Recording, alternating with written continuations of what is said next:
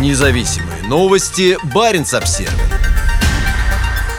Губернатор Нау. Китай – наш стратегический партнер. Параллельно с визитом в Москву руководителя Коммунистической партии Китая Си Цзиньпина в заполярный Нарьянмар прибыла китайская деловая делегация, чтобы обсудить участие в российских арктических проектах. Очень символично, что ваша рабочая поездка проходит в те дни, когда правительственная делегация главы Китайской Народной Республики находится на переговорах в Москве, сказал губернатор Ненецкого автономного округа Юрий Бездудный, приветствуя гостей. Эти переговоры – подтверждение того, что Китай – наш стратегический партнер, подчеркнул он. В состав китайской делегации вошли представители крупной компании, специализирующейся на строительстве и развитии инфраструктуры в нефтегазовом секторе. Она участвовала в проектах на Российском Дальнем Востоке и сейчас присматривается к новым проектам в Арктике, сообщает администрация НАУ. По словам Бездудного, стороны обсудили сотрудничество в региональных мегапроектах. В том числе были отдельно упомянуты газохимический комплекс, совместное предприятие «Газпрома» и «Лукойла» и порт «Индиго» железной дорогой из Сосногорска.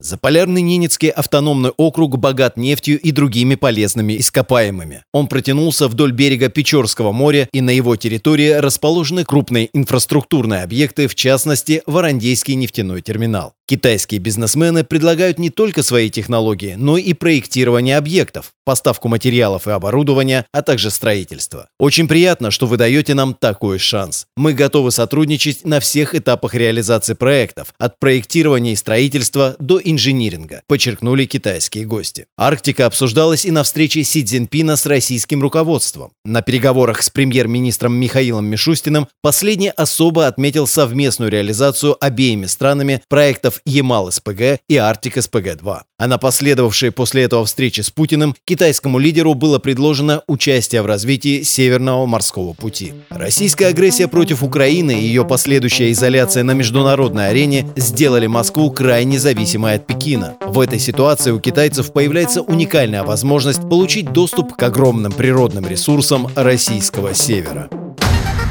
Независимые новости. Барин обсервис